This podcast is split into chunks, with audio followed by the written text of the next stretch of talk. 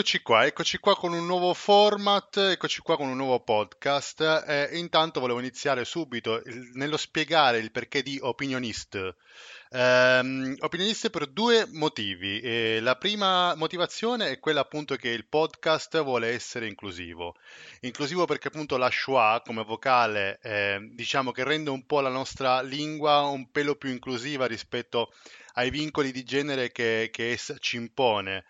Ovviamente lo vogliamo mettere nel titolo proprio per dire che lo show è inclusivo. Nei nostri discorsi, eh, per appunto una eh, continuità, capiterà che questo utilizzo della schwa non verrà, eh, diciamo, ehm, effettuato in maniera costante. Quindi per questo, eh, per questa motivazione abbiamo deciso di metterla eh, nel, nel titolo, quindi opinionist. Eh, la seconda motivazione, proprio per la sua caratteristica fonetica, la schwa è una vocale che sta nel mezzo. E questo diciamo che è un po' quello che vuole essere il format del podcast, cioè parliamo di argomenti senza, ehm, diciamo, andare subito nell'avere un parere iniziale. I pareri arriveranno dopo, appunto, con i commenti di chi eh, sarà eh, con me nella puntata. E proprio per questo, eh, di sicuro, in questa avventura eh, non mancherà il parere del mio braccio destro radiofonico, nonché pazzo perché non mi riesce mai a dire di no. Quindi io eh, saluto ufficialmente Beniamino Bottone che è qui con noi. Eccoci da Dublino con furore. Da Dublino con furore. Allora, ehm, Beniamino, tratteremo degli argomenti, poi eh, diciamo le, eh, li commenteremo assieme, non andremo a- ad addentrarci proprio nell'argomento stesso, diamo un parere appunto su quello che eh, è il nostro feeling con l'argomento stesso. Eh, oggi parleremo di alcune argomentazioni, io partirei già subito pronti via con quello che è stato il Sofagate. Tu un po' l'hai, eh, l'hai un po' seguito, sai di cosa stiamo parlando? Sì, sì, io, io un po' seduta come, Ursu- come Ursula, devo dire la verità. Io un po' sul divano della vita in questo momento. Non so tu come ti senti. Ma anch'io un po' sul divano della vita, devo, devo essere sincero. Boh, di- diciamo allora che intanto ehm, diamo un attimo il contesto. Visita ufficiale da parte della delegazione europea in Turchia, Erdogan o Erdogan, a seconda di come lo chiamano un po', diciamo un po' tutti, perché anche lì va a capire, ehm, mette sulla sedia ufficiale, quindi sul, vicino diciamo al, ehm, alla sua poltrona, eh, quello che è il presidente del Consiglio europeo, che è ehm, Charles, Michel. Charles Michel, esatto, e non eh, il presidente della Commissione europea, che eh, nel nostro caso appunto è Ursula von der Leyen. Ehm, oh, spero si pronunci così, perché anch'io un Sì, po' con sì. le pronunce Tu- faccio tutti al fatica. TG lo, lo pronunciano così, quindi E noi quindi chi sono io per, per- pronunciarlo per pronunciarlo diversamente, come dice Francesco? Esatto. Eh, il Papa, che lo salutiamo, che ovviamente ci ascolta dal Vaticano. E niente, quindi praticamente si è venuto a creare questo Sofagate in cui Ursula eh, viene, diciamo, fatta accomodare sul divano eh, un po' più in là Ma eh, e diciamo qui, anche, scusa se ti interrompo, Giro, viene fatta accomodare neanche tanto vero, perché in realtà lei è rimasta in piedi per un po' di tempo non esatto. sapendo dove collocarsi, che è ancora peggio secondo me. Esatto. Eh, quindi intanto cominciamo con il valutare il peso delle due eh, istituzioni europee, cioè stiamo parlando del Presidente del Consiglio eh, europeo che eh, cambia ogni due anni, per- però comunque una carica inferiore a quella di Ursula, quindi a quella del Presidente della Commissione. Quindi diciamo che in quella stanza la persona più importante era proprio Ursula von der Leyen. Diciamo che questo avviene dopo l'uscita dal, dal Trattato di Istanbul da parte della Turchia proprio nel rispetto della posizione delle donne. Quindi diciamo che c'è un contesto per cui Erdogan fa valere la propria posizione in quel, in quel determinato eh, appuntamento. Eh, il- la mia sorpresa non è tanto nel- nella scelta di Erdogan di mh, mettere, diciamo, in disparte eh, la figura dell'istituzione rappresentata da eh, un essere di genere femminile. La mia sorpresa è nella reazione di Charles Michel. Io non so te, ma mi sono veramente letteralmente incazzato e indignato eh, del fatto che appunto il Presidente del Consiglio europeo non abbia battuto ciglio. Eh, sì, sono molto d'accordo con te, Giro. Francamente, eh, è stata uh, una grandissima mancanza di rispetto ne, non solo nei confronti del, del, ruolo istituzionale, ma anche del, del, fatto che si trattasse di una donna e uh, credo si sia scusato tra l'altro, ma eh, il problema è sempre che si, si fa sempre tutto dopo, no? una volta che si è fatta la frittata. No, diciamo che la cosa brutta, perché adesso eh, al di là di del- della posizione della Turchia nel- nel- nel- nel- diciamo, nella posizione del proprio presidente. E la cosa brutta che secondo me è, cioè, è proprio ehm, è venuta fuori da questa situazione è che fondamentalmente come ehm, organo istitutivo ne siamo usciti molto male come Europa, lasciami dire, Mhm. perché il problema è che quando succedono queste cose qua, al, al di là del protocollo eh, turco e nel rispetto anche del evitiamo il, dire, il- il caso, eccetera, eccetera, secondo me eh, il Presidente del Consiglio europeo doveva fare un gesto molto semplice, o fare accomodare Ursula al proprio posto, e forse sarebbe stato rispettoso nei confronti del paese a quel punto perché comunque è una violazione del protocollo o semplicemente io mi sarei accomodato con lei.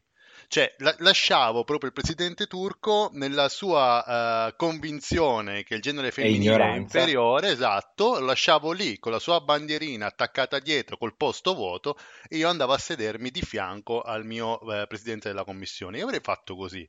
Poi non Sono so molto tu. d'accordo, sono molto d'accordo. È chiaro che in quei momenti lì, come hai già detto tu, insomma, non vuoi un po' creare un caso istituzionale, un po' probabilmente lui non se l'aspettava, quindi c'è da un, da un lato riesco anche a capire il perché possa essere successo questo, si possa essere comportato così. Detto ciò, rimane il fatto che è una grandissima mancanza di rispetto, secondo me, e dimostra che, come, ripeto, come hai detto tu, in quanto a Unione Europea, cioè avremmo potuto mandare un messaggio completamente diverso e invece siamo sempre al- di punto a capo, fondamentalmente.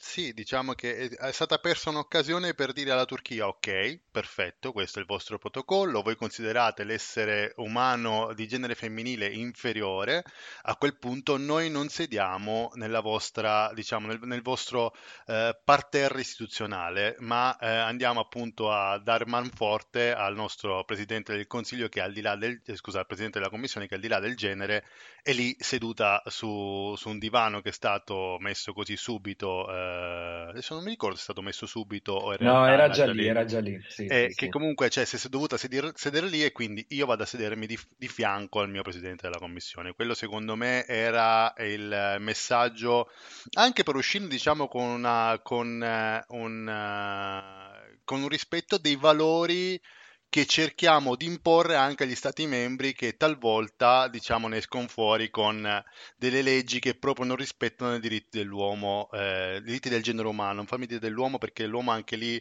eh, pone, diciamo, l'accento sul genere maschile, proprio i diritti dell'essere umano in quanto tale e quindi sarebbe stato giusto uscirne con un messaggio del genere.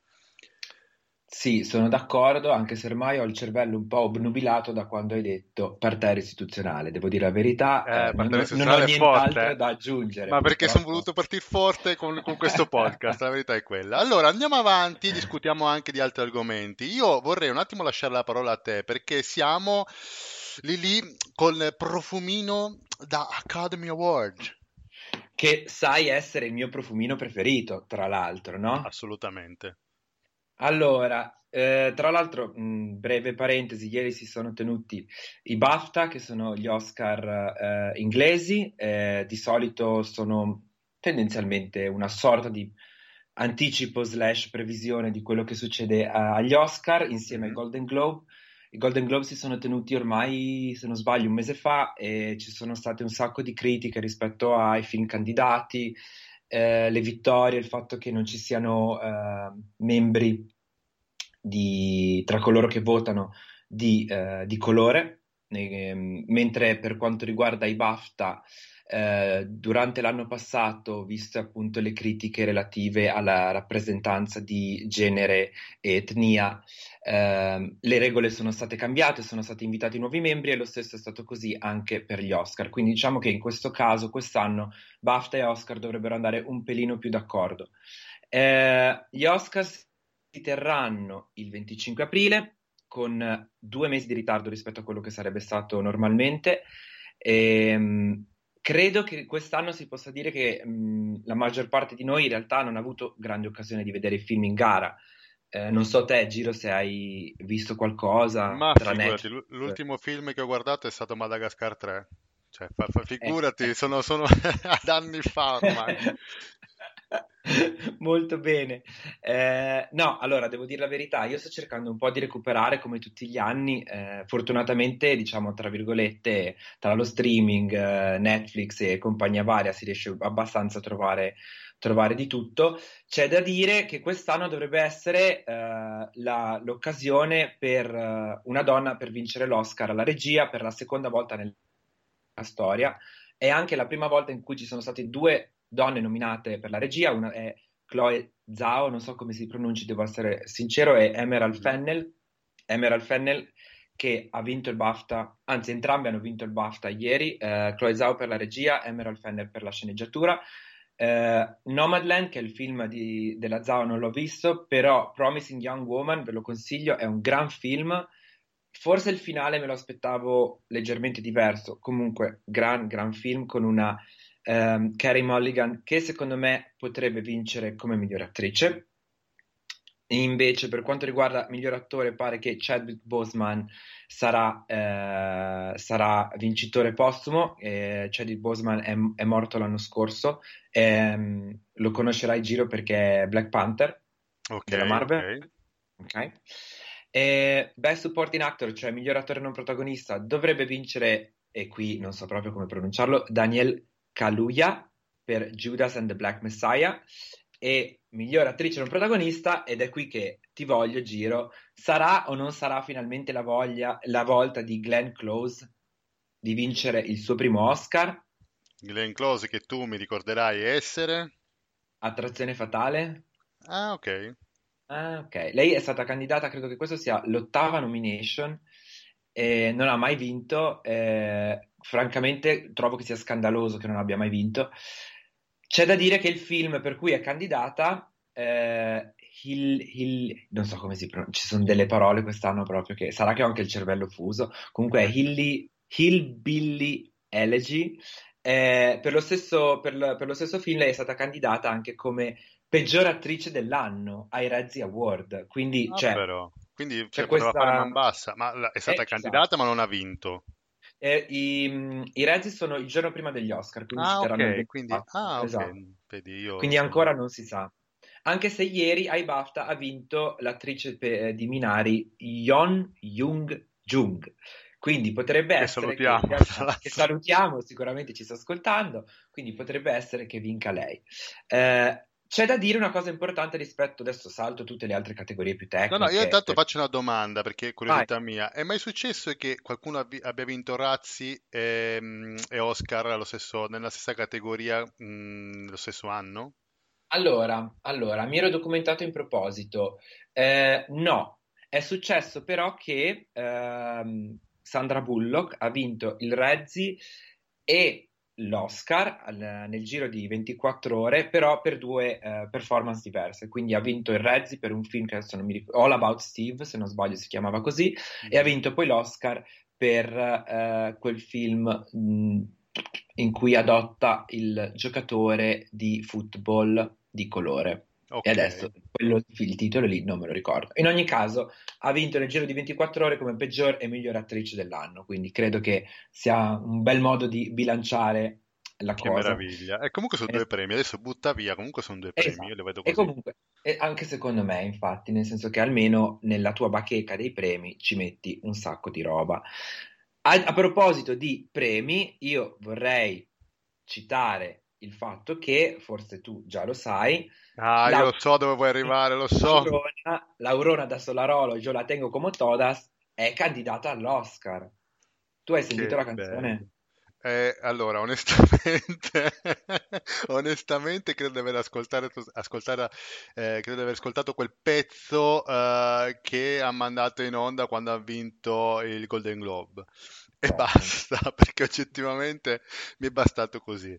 Ecco, diciamoci infatti la verità, Laurona, se sei all'ascolto, io apprezzo che tu sia dell'Emilia Romagna, come me e di adozione come Giro, eh, però sta canzone fa cagare. Ecco, Punto. diciamolo, lo diciamolo dire. Poi. Laura mi- mi- sicuramente mi, mi denuncerà o farà quello che vuole.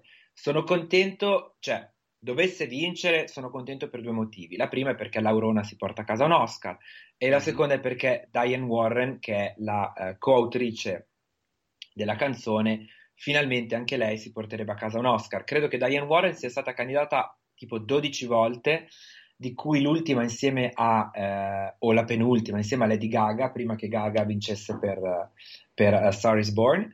Mhm. Eh, in ogni caso, Diane Warren è tipo un'istituzione, è colei che ha scritto I Don't Wanna, no, I Don't Wanna Miss a Thing degli Aerosmith, ehm, dal film Ar- Armageddon, giusto per citartene una, quindi è sicuramente una che ne sa e sarebbe... Io apprezzerei che lei vincesse. Detto questo, Quindi lei non ha mai la- vinto, di fatto. non ha mai vinto, non ha mai vinto, 12 volte, 0 vittorie.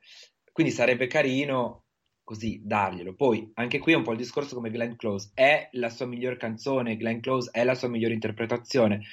Ecco, cioè opinabile, però forse diventa più come un premio alla carriera, tra virgolette, che un premio per l'opera specifica o l'interpretazione in questo caso, nell'altro caso. Non Dico- so tu cosa ne pensi. Ma guarda, io faccio- fa- fa- fa- non, non- non ho un pensiero a riguardo, nel senso che eh, oggettivamente, siccome mm, cultura cinefila proprio pari a zero, anche un po' cinofila, eh, devo dire che anche a livello di cani sto messo Un po' un po' male. Rex. Sì, sì, sì. Esatto, Eh, quindi non ho veramente un, un parere a riguardo. Io spero per lei, insomma, che vinca, perché a prescindere fa, fa brutto dopo 12 candidature, Eh, però voglio dire, se non vince me ne farò una ragione, non, non è, non è un problema. Mi dispiacerebbe più per l'Aurona perché la vedo proprio lanciata quest'anno, proprio la Aurora è che- lanciata, sì, Madonna, perché ma proprio c'è... ieri ha pubblicato anche la foto col Golden Globe in mano, la foto ufficiale perché gliel'hanno recapitato, quindi cioè, lei ci crede, giustamente, eh, Sì. perché ci crederei anch'io a quel punto lì, però Sì, proprio l'Aurona lanciata e quindi mi, mi piacerebbe insomma vederla eh, in un, non lo so, adesso ovviamente in presenza non credo, però comunque in un video registrato dove, dove non so, si spoglia, fa qualcosa, perché lei è un po', un po' cacciarona, quindi mi aspetto di tutto da, da parte sua. Io spero di vederla eh, in un eh, discorso di ringraziamenti di quelle che piacciono a noi, insomma. Ah, io guarda, non vedo l'ora di sentirla parlare in inglese davanti a, a tu- tutta Hollywood, sarebbe molto interessante. Esatto, un po' Benigni diventerebbe. Sì, il Benigni. livello è quello. Esatto. Comunque, Giro, non so se lo sai, e poi dopo chiudo. Mhm. eh, candidato come miglior canzone insieme a Laurona c'è anche il film sull'Eurovision.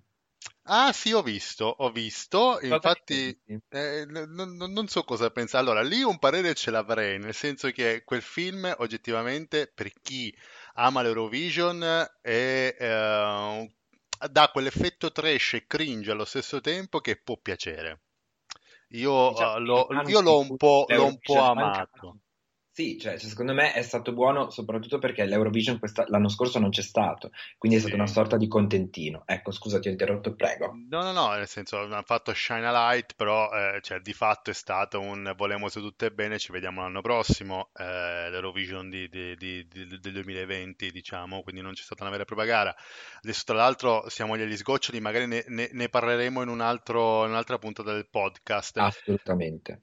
Ti dico Eh, solo, Ciro, che qua in Irlanda sono tutti super, super into Eurovision, perché loro hanno vinto più di tutti gli altri, quindi eh gli sì, altri ci credono credo. più di tutti, sappi. Io ricordo su, su tutti i Jedward, i due fratelli Eh, gemelli che... indimenticabili, sì, sì, sì. Indimenticabili, esatto.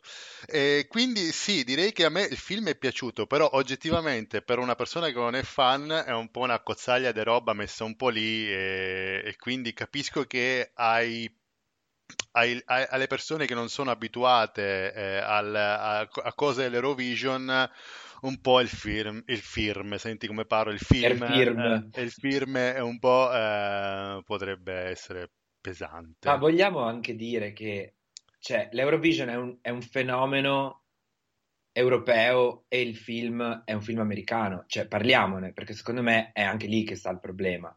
Sì, è vero, è vero. Però, cioè, oggettivamente, quando hanno fatto tutta quella, que- quella scena, immagino che la canzone sia mm, mm, una canzone proprio... È, è- è- quella, eh, diciamo, come dire, original score. Sì, no? cioè la canzone si chiama Husavik, non so Eh, se... che è quella dove cantano tutti, tutte- tutti i cantanti di Eurovision? È quella lì? Ah, qui mi fai un Durante la domandone. festa, eh, non- non- un piccolo spoiler, c'è una festa dove ci sono tutti i cantanti più famosi di Eurovision, quindi eh, abbiamo dentro Lorin, mi sembra, abbiamo anche...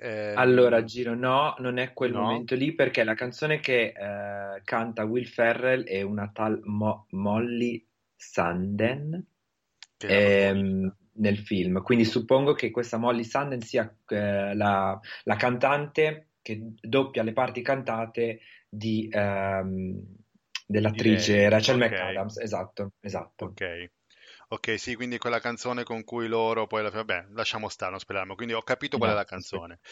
Bene, sì, eh, diciamo che è molto strano. eh, questa candidatura è molto strana, però voglio dire, c'è c'è l'Aurora, ci sono loro, è un po' di Oscar, cioè si chiede un po' nel trash, ma va bene, quest'anno è un po' così, dai. Quest'anno va, va preso come... cioè è già un miracolo secondo me che ci siano gli Academy Awards dal vivo, perché a quanto pare vogliono fare tutto dal vivo, eh, quindi qualcuno sarà effettivamente a Los Angeles, sono curioso di vedere come, come ce la sfanghiamo. Comunque se vuoi ti do al volo le mie previsioni, Sì? miglior film Nomadland, miglior regia Chloe Zhao per Nomadland, miglior attore Chadwick Boseman per, non te lo so dire come si ma Rainy's Black Bottom, e sì, bottom come bottom.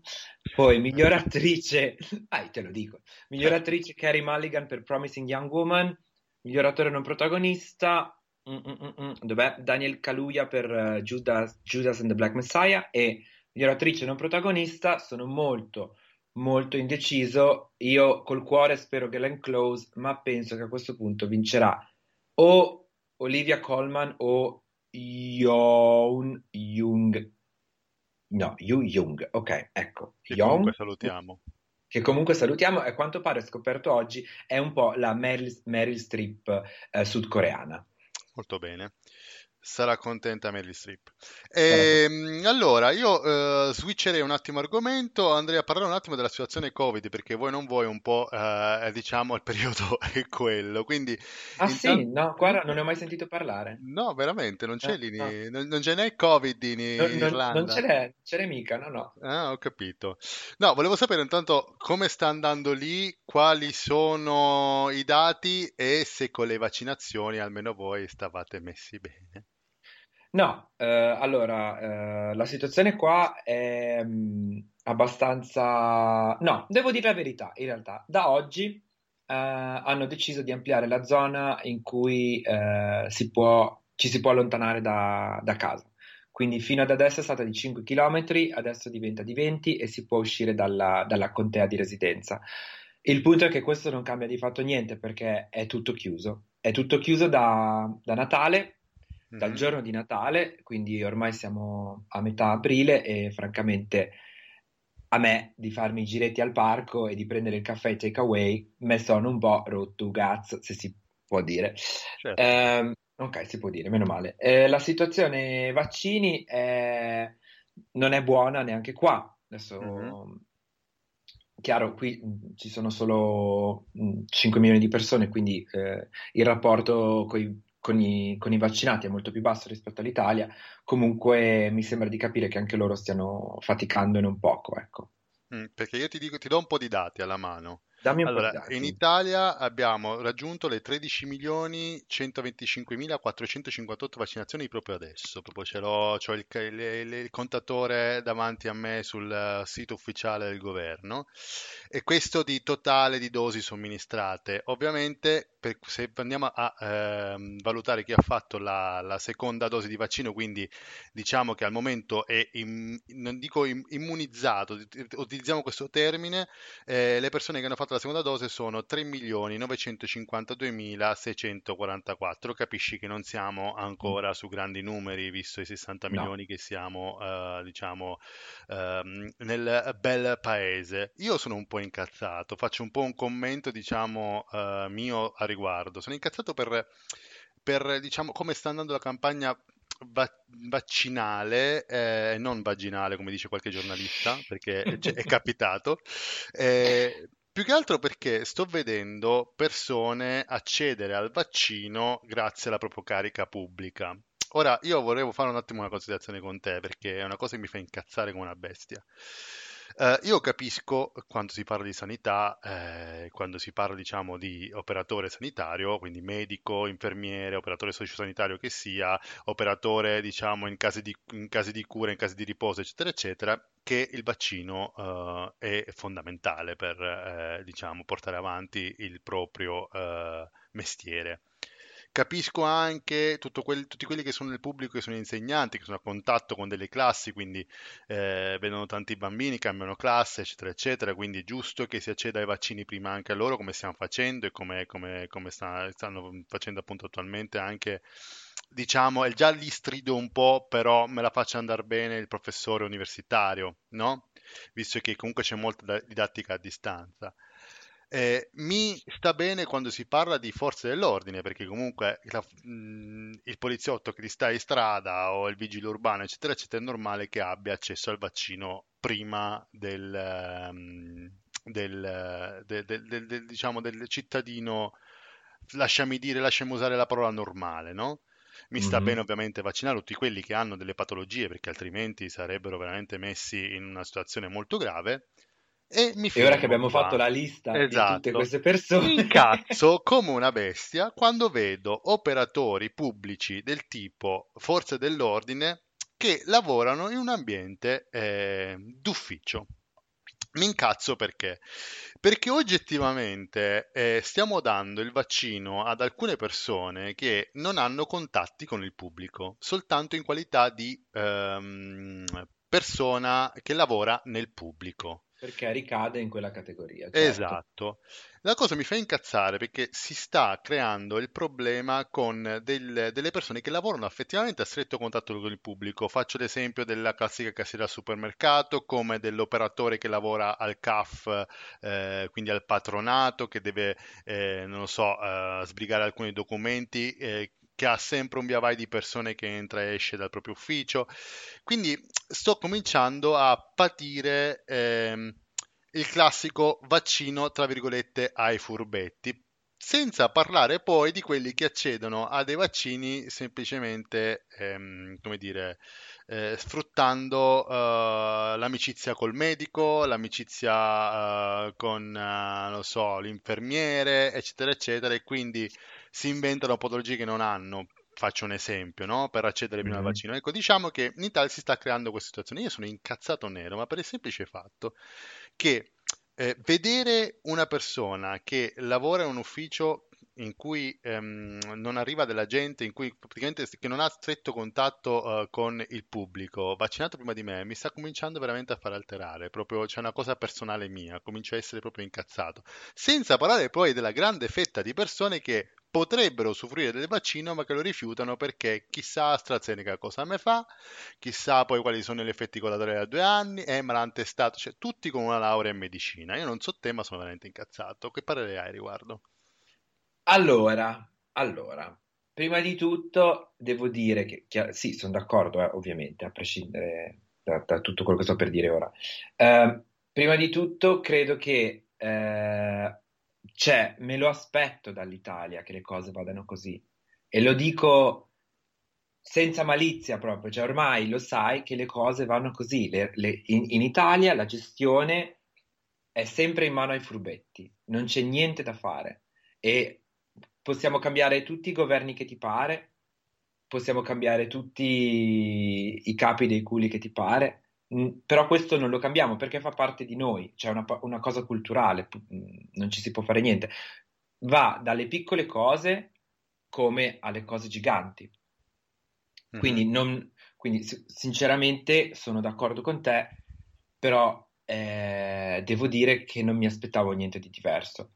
Detto ciò, la cosa che a me fa veramente incazzare è più la seconda, cioè la gente che poi avrebbe accesso, avrebbe diritto o dovrebbe dare l'esempio e non lo vuole fare. Questo mi fa incazzare, perché se c'è un momento in cui c'è bisogno di dare un certo tipo di messaggio e deve essere un messaggio a reti unificate, unico, che non è A, B, C o D, ma è solo A, e poi si tirano indietro per qualunque sia il motivo, cioè non ti puoi vaccinare perché, oh mio Dio, mi mettono il 5G. Cioè, a me mi scende non solo la catena, ma pure qualcos'altro. Questa è la cosa che devo dire mi dà più fastidio. Non so tu cosa ne pensi. No, a me dà molto fastidio e sinceramente ho anche, eh, diciamo, ho un po' alzato la voce con persone che mi hanno detto che rifiuteranno il vaccino nonostante abbiano accesso al vaccino prima di me. La cosa mi fa proprio incazzare come una bestia. Eh, mh, è cambiata qualcosa, è cambiato qualcosa nell'ultimo periodo, non so se è stato, mh, se hai, hai letto qualche notizia. Ecco, diciamo che eh, per quanto riguarda eh, il... um, il settore sanitario, mm. adesso il vaccino è obbligatorio. sì, ho sentito che è obbligatorio. Quindi... Ma era, cioè, era giusto Lo trovo giusto, fin dal principio. Sì. Cioè, mi dispiace, tu vuoi fare quel lavoro lì, questi sono i requirements, come si dice, sono gli elementi richiesti per poter fare questo lavoro. Punto lo trovo giusto. Poi apro una piccola parentesi sulla fornitura di vaccini da parte del, del diciamo, da come sta gestendo anche l'Unione Europea. Ecco, sai cosa c'è? Che mi sto accorgendo adesso molto in generale che e il fatto che io sia un europeista convinto sta cominciando a scemare ultimamente. Tra la questione Sofagate, la questione fornitura vaccini in Europa, eh, sto cominciando un po' veramente a titubare. Eh, vorrei che ci fosse un po' più di, come dire, di mano ferma nei confronti delle società farmaceutiche che ci devono eh, dare le provviste, ehm, quindi parlo di Pfizer, parlo di, di, Moderna, parlo di AstraZeneca e parlo adesso di Johnson Johnson visto che è stato appena approvato. Quindi vorrei un attimo che l'Europa dia anche un messaggio ragazzi, cioè noi abbiamo chiesto, non lo so, mille dosi di vaccino entro aprile, noi vogliamo mille dosi di vaccino entro aprile, altrimenti ci saranno sanzioni molto molto cospicue. Questo vorrei un attimo che ci fosse un attimo quell'input da parte del, dell'istituzione europea su questa cosa qua, perché altrimenti facciamo passare sempre tutto così. Cioè, vorrei, vorrei che l'Europa faccia, facesse più l'Europa.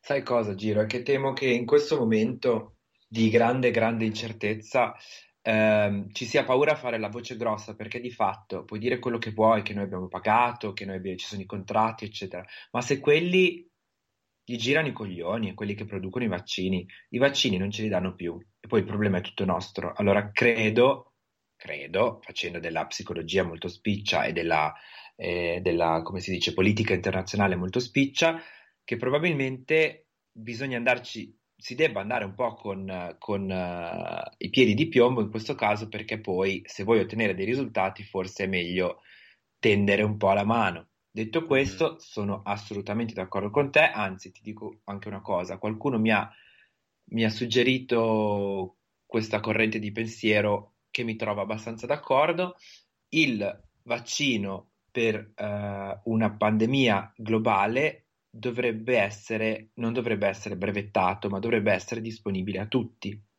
Questo è. Sì, qua apriamo diciamo un altro mondo che veramente... Apriamo assolutamente un altro mondo, però effettivamente non, non ci avevo pensato, di per lì ho avuto una conversazione con questa persona di recente e ha senso. Il signor Sabin, eh, nonché eh, eh, il mio liceo dedica- era dedicato a lui, quindi porto, lo porto nel cuore con me, comunque rese il vaccino inventato da lui disponibile e non lo ha mai brevettato, quindi Mi secondo ricordo. me dovrebbe far pensare. Assolutamente sì, io farei, chiuderei diciamo, la puntata con un appello al nostro presidente di regione, Stefano, te prego vaccinami, mettimi in lista d'attesa, fa qualcosa.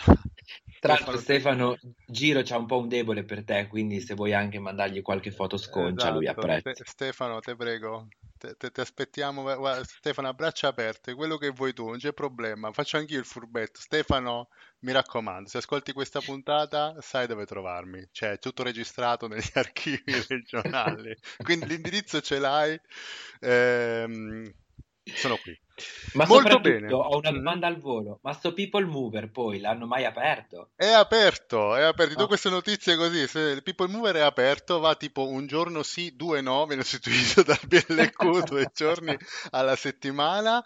Però è aperto, ovviamente sta servendo un aeroporto in cui ci sono tipo 3-4 voli eh, al giorno, però c'è, esiste, vive e, e corazza tra di noi. E, e lotta con noi, esatto. Esatto. Allora, io intanto volevo invitare tutti quelli che ascolteranno questa puntata, ovviamente in differita perché non siamo live, ehm, a seguirci sui social, commentare la puntata ovviamente con il vostro pensiero sugli argomenti che abbiamo trattato oggi. Ovviamente ne parleremo eh, molto probabilmente anche in futuro perché appunto la situazione Covid è quella che è, quindi sicuramente ehm, uscirà nuovamente fuori nei nostri podcast. Per chi volesse partecipare può mandarci ovviamente un messaggio su tutti i social e ehm, chiederci appunto di intervenire anche riguardo a quello che ci siamo detti oggi, caro Benjamin Botton. Parlatemi eh, degli Oscar, voglio sapere cosa ne pensate. Esatto, commentate sugli Oscar, sui vaccini e anche su Sofagate se avete un pensiero eh, che sia appunto in linea col nostro o completamente diverso, fatecelo sapere. Tra, tra, l'altro, Giro, io direi a questo punto portarsi sempre dietro una sedia pieghevole perché non si sa mai. Esatto, ma in qualsiasi occasione, dici, ma non lo so, eh, vado a una festa a casa di qualcuno quando si potrà, io una sedia dietro me la porto. Io me la porto per sicurezza perché non si sa mai che magari quelli non ti vogliono, ti vogliono mandare via e invece tu c'hai la sedia e non te ne vai. Esatto, un po' come quando vai a vedere il cinema in piazza, in piazza Maggiore. Esattamente. esattamente. Nel dubbio si, ci si porta la sedia. Bravo, vedi, siamo, siamo anche, offriamo soluzioni qui. Molto bene, io Benjamin Bottone ti ringrazio, ci sentiamo Grazie prossimamente con un altro podcast, non si sa quando perché proprio per impegni sia miei che, che tuoi diciamo che facciamo il podcast un po' quando cazzo ci pare. Anche perché qua gente si sta a lavorare. Eh, se sta a fare delle cose, delle robe, eh, vediamo gente. Ci avevamo da fare, eh no, vediamo gente. Magari. Eh. Molto bene, io vado con la piccola sigla finale che chiuderà sempre i nostri podcast e ti ringrazio. Grazie Benjamin. Grazie a te, un bacione.